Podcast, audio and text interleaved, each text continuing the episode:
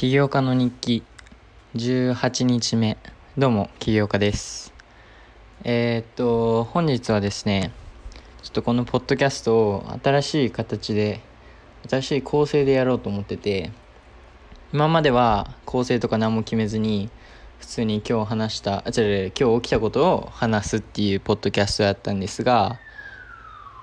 あすいません。外がうるさいですね。はい。なのでえー、っとでもやっぱり少し構成があった方がまあ聞いてるみんなも分かりやすいというかいいかなと思ったので今日からね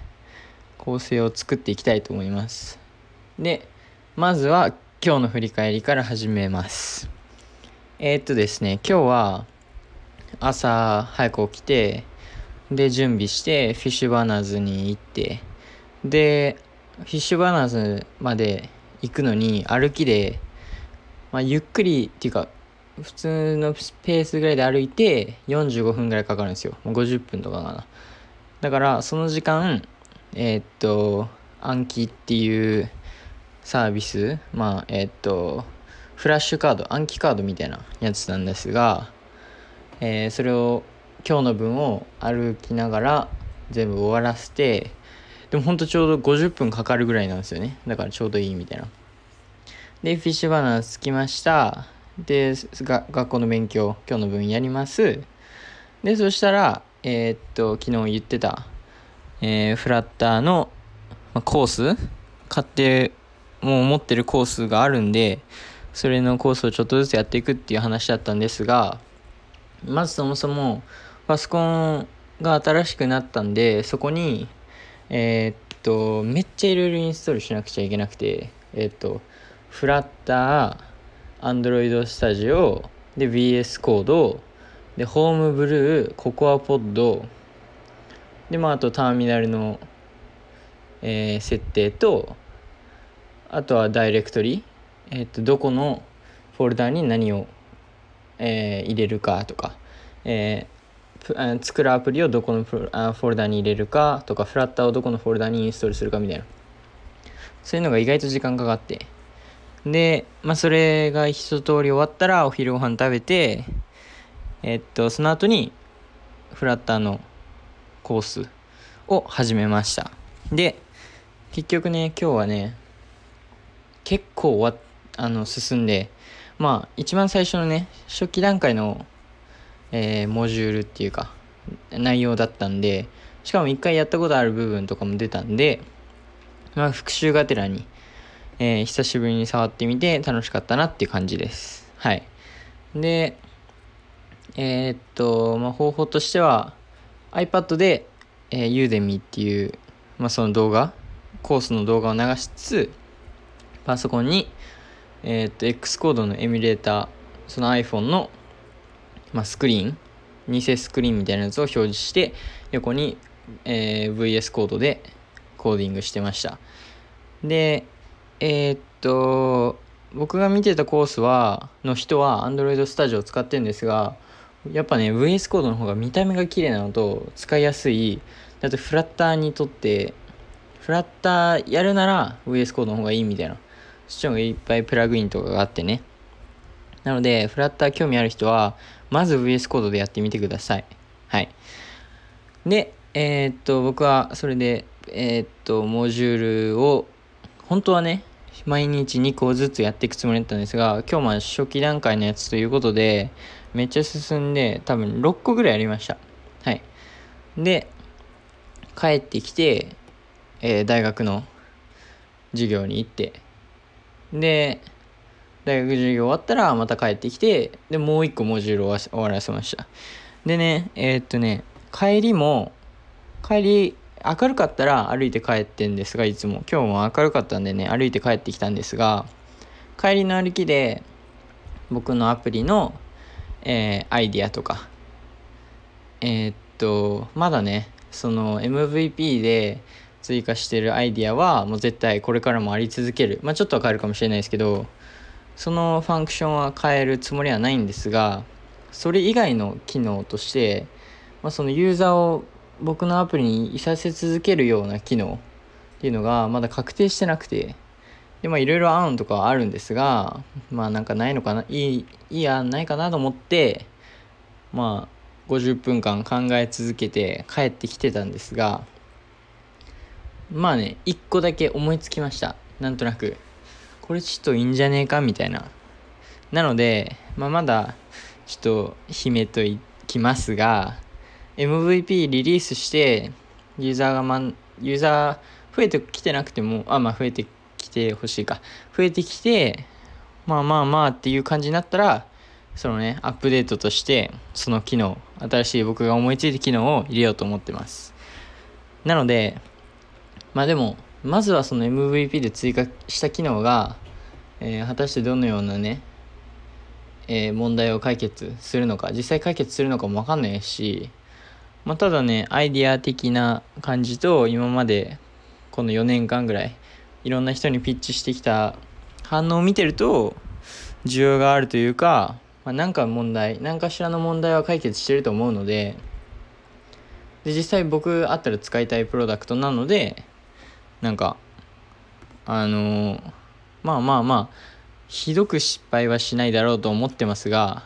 まあ、全然ユーザーがであのゲットできないとかは全然可能性としてあのなんか一応ねその覚悟はできているっていう感じですね。でもそうなったらまたその時に考えるっていう感じにしてます。とりあえずねえー、っとあそうそうそうこれ一番大事だ。えー、今朝アダローからメールが来て、エラーが治りましたと。いやーもうすぐベッドから飛び起きて、チェックして、で実際、えー、テストフライトの0.3.6バージョンなんですが、それできるかチェックして、そしたらできて、で、それを Apple、Apple デベロッパーに送る。で、そしたらもう一回、あの、えっと、レレディー・フォー・レビューみたいな今状況なんですがあのー、楽しみですね。もうこれで遅れたんであとはまたでもねこれ2日ぐらい本当に待たなきゃいけなくてアップル遅いんで遅いアップルのせいじゃないと思うんですけどそのこの2日間っていうのはちょっと長いんですが、まあ、これはねおとなしく待ってで、まあ、あとは他にね直さなきゃいけないとこがないのを願うだけなんですが、まあ、ちっちゃい直しとかだったら全然できるんですよ。今回は、そのユーザーのアカウントを削除しろ、するボタンがなきゃダメみたいな。なんかそういうこと言われて、それは簡単にね、追加できたんですよ。ただ、なんだろう。えー、っと、この機能、このハートを送る機能は、こう、こういう風に変えなきゃダメみたいな。そんなこと言われたらもうね MVP は全然先になりそうですよ。全然先は言い過ぎかもしれないですけどまあ今週中ではないことは確定になります。でもあのねこの前回の削除ボタンを入れてくださいのメールが来た時にもうなんか大体そんぐらいですよみたいな。あとはその再提出してくれるアプリを楽しみにしてますみたいな感じで来たんでもうあとはいけんじゃねっていうことを願ってます。それでいけたらあとはレビューしてもらってで、えっ、ー、と前も言ったんですがそのレビューが通ったら普通 App Store に自動でね投稿みたいな感じなんですが僕はちょっとその自分で App Store に載せるっていうえっ、とあの体験がしたかったんでマニュアルにしてます。なので自分でボタンポチって押して App Store にリリースされます。それがね明日になるかな多分。明日の朝起きて準備できてますとかだったらもう最高なんですが、多分ないです。なので、明日中、明日の夜とかかな、になってくれればベスト。っていう感じですね。なので、まあ明日、っていうかもうこれからは変わらずこのフラッターの勉強を欠かさずやって、で、学校の勉強やって、で、えー、っと、まあフラッター自分で MVP 作れるようになるまではもうやるしかないっていう感じで、ちょっとずつね、あの、まあ、MVP アダロでリリースして、これでもうやっとアダロで編集できたりできるようになったんで、エラーが治ったから。まあちょっとし、ちょっとしたエラー、ここ直してほしい、あそこ直してほしいとか、この機能追加したらどうみたいな、そういうちっちゃいことはできるんですが、まあ、今の機能で、ちょっとね、ユーザーにいろんなユーザーに使ってもらって反応を見てフィードバックを得てそこからねちょっと改善していきたいと思うんでとりあえず今の機能キープであんまり大きなあの変更はねすぐしたくないんでとりあえず、えー、放置して、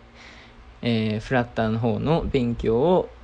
もう黙々とやるだけですね。はい。もうフラッターの勉強はもう何時間それにつぎ込むかで決まるんでほぼ。なんかあんま効率とかない効率性とかなくて効率いい勉強の仕方とか多分あんまないんですよ。まああるかもしれないですけどとにかくこのコースをやればコースの人がうまくまとめてくれてるんでこれをね2コースあるんで2コース分大体全部で80時間かなもっとあるかなぐらいをやってでそこで自分がどんぐらいね使い発できるのか楽しみですがとりあえずそこまでやります。今ねこの S ムーズに行ってますが、まあ、どうせ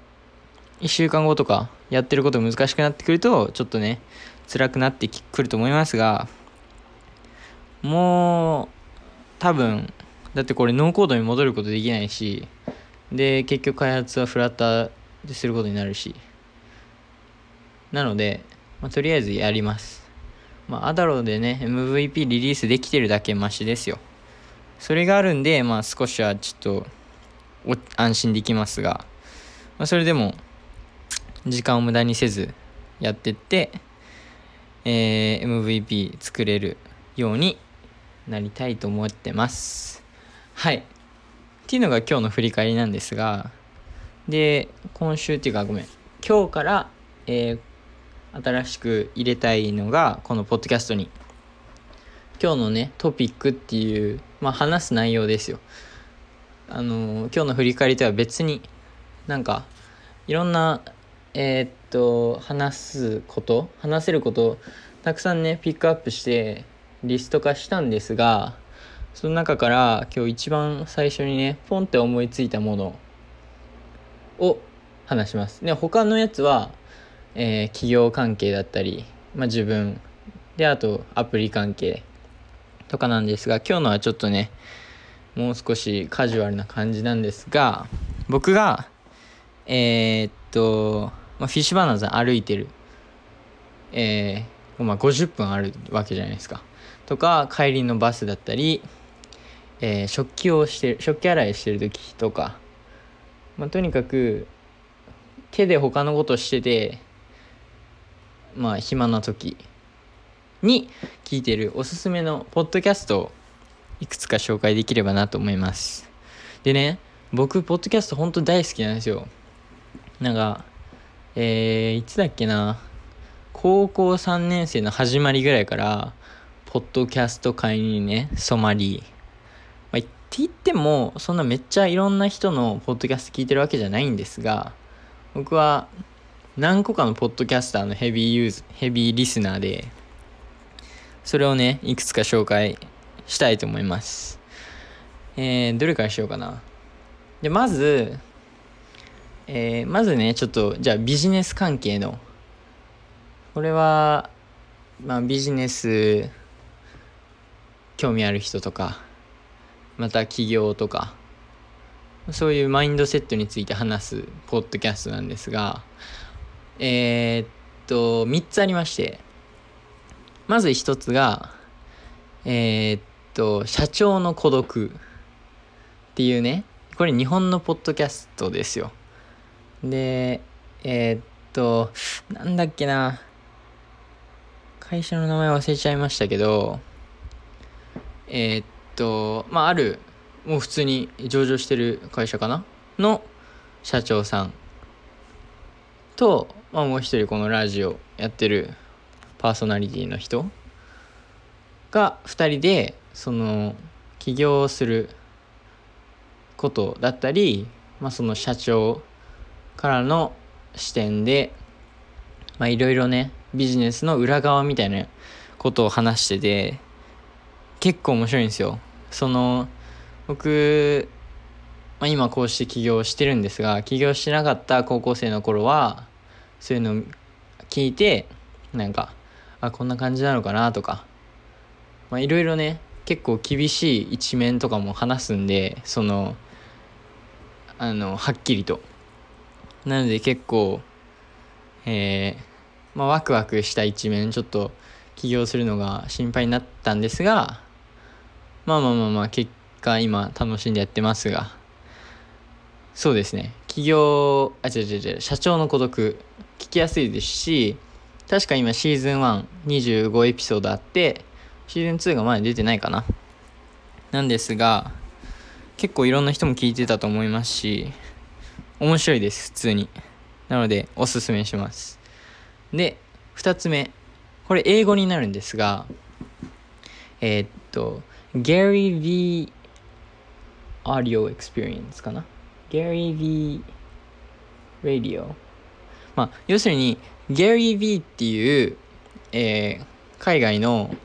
ソーシャルメディアエージェンシーめちゃめちゃでかい企業の、えー、CEO の人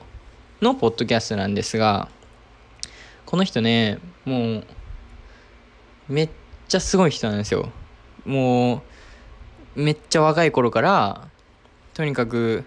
自分でビジネス始めたり、えー、親のビジネスを手助けてあのめっちゃでかい企業に変えたりとか、まあ、要するに、まあ、起業家の才能みたいなのすごくあってでこの人はどっちかというとそのソーシャルメディアエージェンシーの会社よりこういうモチベーションスピーチとか、えー、人を動かすスピーチとかで有名になってる、まあ、インフルエンサーみたいな。本当は違うんですよね。本当はちゃんとした社長で CEO ですっごい会社のトップなんですがそれよりその人を動かすえー、っと話とかそっちで注目されてる人ですね。のポッドキャストになっててこの人はえー、っとね本当に6年間もっとか全然全然もっとですね。もう10年以上多分ポッドキャスト毎日配信しててで YouTube もありますしでこのポッドキャストはもうトピックもいろいろなんですよね。その起業家のメンタリティについて話とかえー、っと、まあ、よくある質問とかあとこの人いろんな業界に足を踏み入れてるんで例えば NFT とか、えー、ブロックチェーン仮想通貨 Web3 とかもっとたくさんの内容についてこの人語っててしかもこの人語ってるだけじゃなくて本当にいろんな業界に参入しててでもう NFT 界ではめっちゃ有名なんですよねこの人。であのビープルさんっていう、えー、今世界で一番高い NFT を売った人高い NFT を作った人かなんですがその人とも仲良かったりコネクションめっちゃ広かったりみんなから尊敬されるような人でもう人として素晴らしい人なんですが普通にポッドキャスト聞いててめっちゃ勉強になるしなんか喋り方がねすごい情熱的なんでなんだろう心が動かされるというかだからあのー、この人のポッドキャストはマジでおすすめです。はい。では最後に1個もう一つなんですけどこれも英語になるんですがえー、The Diary of a CEO っていうポッドキャストですね。で、僕のこの起業家の日記は、ちょっとこの人のポッドキャストを聞いて影響されて始めたっていう部分もあるんですが、この人も今26歳かな？か7か8かぐらいなんですが、えー、この人も大企業の社長で、で、この人は本当にえっ、と、この起業家の日記みたいに、えっ、と、毎に、あ、毎週か。毎週何が起きたかとか。えで、ちゃんと、えー、その人、なんか、もう嘘とか作り話なしで、本当に裏側、一人で経営してる、えっと、裏側だったり、えっと、問題だったり、とかを全部、はっきりと話すようなポッドキャストで、ただ、僕の起業家の日記とちょっと違うのは、こんな初期段階からはやってなかったんですよねこの人は。この人は本当に成功して上場したんかな多分してしてると思うんですが本当に大きい企業になってからこういうポッドキャスト始めてるんですがまあその大成功した起業家の、えー、心情だったり、えー、何が起きてるのかとかを聞くとなんかあすごいなってなるようなポッドキャストですね。でもう最初の頃はそういう、えー、毎週の振り返りとかだったんですがもうこの人どんどんどんどん大きくなっちゃったんで今ではえー、っといろんな業界の有名人これは投資家だったりえー、っとまあ CEO 普通に起業家だったりなんか科学者とか本当にいろんな分野のトップの人たちを呼んでポッドキャストに。でその人たちと1時間以上のインタビューをしてるみたいな。それを毎週やってます。はい。でえー、っとそうですね。なのでこのポッドキャストも目指せはそんな感じなんですがまあまだまだ道のりは長いですがって感じです。なので、えー、もう一回言うと起業家の日記じゃなくて社長の孤独。で Gary V. Audio Experience と The Diary of a CEO この3つビジネス関係でおすすめです。ぜひ聞いてみてください。そのビジネスに興味ある人とか企業に興味ある人は。で、えー、まあそれはねさておきね。僕がちょっとビジネス系疲れたなと、えー、自分の起業に疲れてるとか、まあ、僕がよく聞くえー、っと面白コメディ系のポッドキャストがうーん、まあ、メインで一つでたまにもう一つ聞いてんですが僕はこのヘビーユーザーなんですがえー、日本のポッドキャストで川島明の寝言っていうポッドキャストがもう大好きで僕高校これもそうあの高校生でポッドキャストにはまり始めた時に聞き始めたポッドキャストなんですがいやーこれが面白い面白くて本当にあの、出たに毎週日曜日の夜7時に放送されて Spotify に反映されるのはもうちょっと後なんですがもう出た瞬間に聞いてますねいつも。でしかもあの残念なことに Spotify では過去の5回のエピソードまでしかね載ってないんですよ。だからそれ以降のやつのそれ以前のやつ載ってないっていう最悪な状態なんですが、まあ、YouTube とかにはあるんですけどね。だけどなんで僕はそのえー、まあ、大体1回のエピソードが40分まあ1時間ぐらいか。1時間くらいなんですがそれを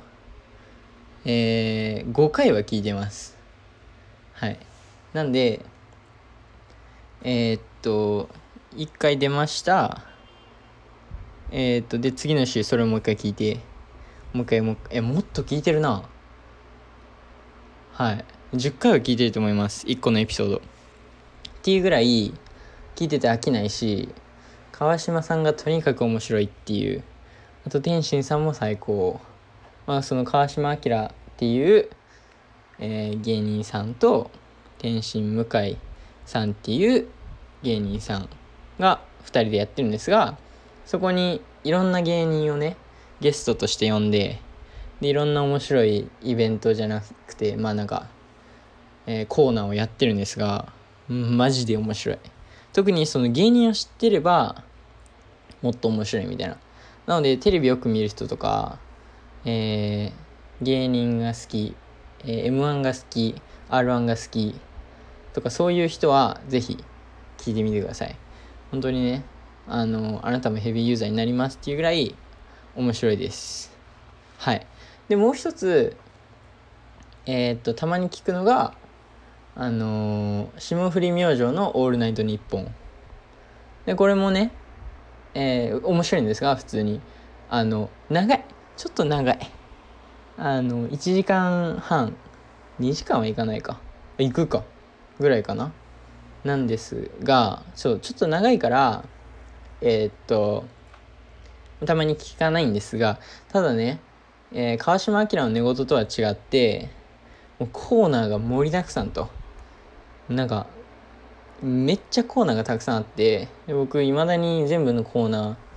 えー、把握しきれてないんですがもう各コーナーは普通に全然面白くてでそのとにかく川島明の寝言よりもっとリスナーとかえー、っとお便りというかメールというかとの関わりが多いラジオですね。でえー、っともちろん芸能界の話もしますし前は、え、せいやさんがあのワンピースの小田さんの家に行ったみたいなそんな話もしてました。で普通にね面白かったです。はい。ただちょっと長い。なので僕はどっちかというと川島明の寝言派ですがまあね霜降りさんのやつの方が好きっていう人もいると思います。あとなんかあの先週からの続きみたいなあの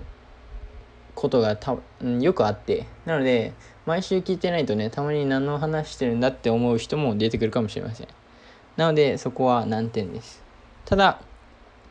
霜降り明星の「オールナイトニッポン」と、えー、川島家の寝言。僕の推しは川島家の寝言です。うんマジで面白い。本当に毎日聞いてます。本当に毎日聞いてるかも。はい。毎日聞いてます。なのであそうそうそう。でしかも川島明の寝言はブレインスリープさんっていう会社と契約してるんですが契約っていうかスポンサー？スポンサーがついてるラジオなんですがそのブレインスリープマジで欲しいです。はい。なので、えー、いつか自分で買おうと思ってます。っていうぐらいもうこのラジオには愛情がたくさんです。なのでみんなもね川島明の寝言ぜひ聞いてみてください。後悔しないんで。えー、っと以上で今日の僕の好きなポッドキャストシリーズ終わりなんですがちょっと長くなっちゃいましたねけど多分こうやってえー、っと1個のトピックを決めて話すとその聞いてる人もなんだろう、まあ、その僕の毎日の振り返りとまあなんかね別のトピックで、まあ、もっと聞けるものがあるかなと思ったんでこういう構成にしていこうと思います。えー、なので、またぜひ明日も聞いてみてください。それでは、バイバイ。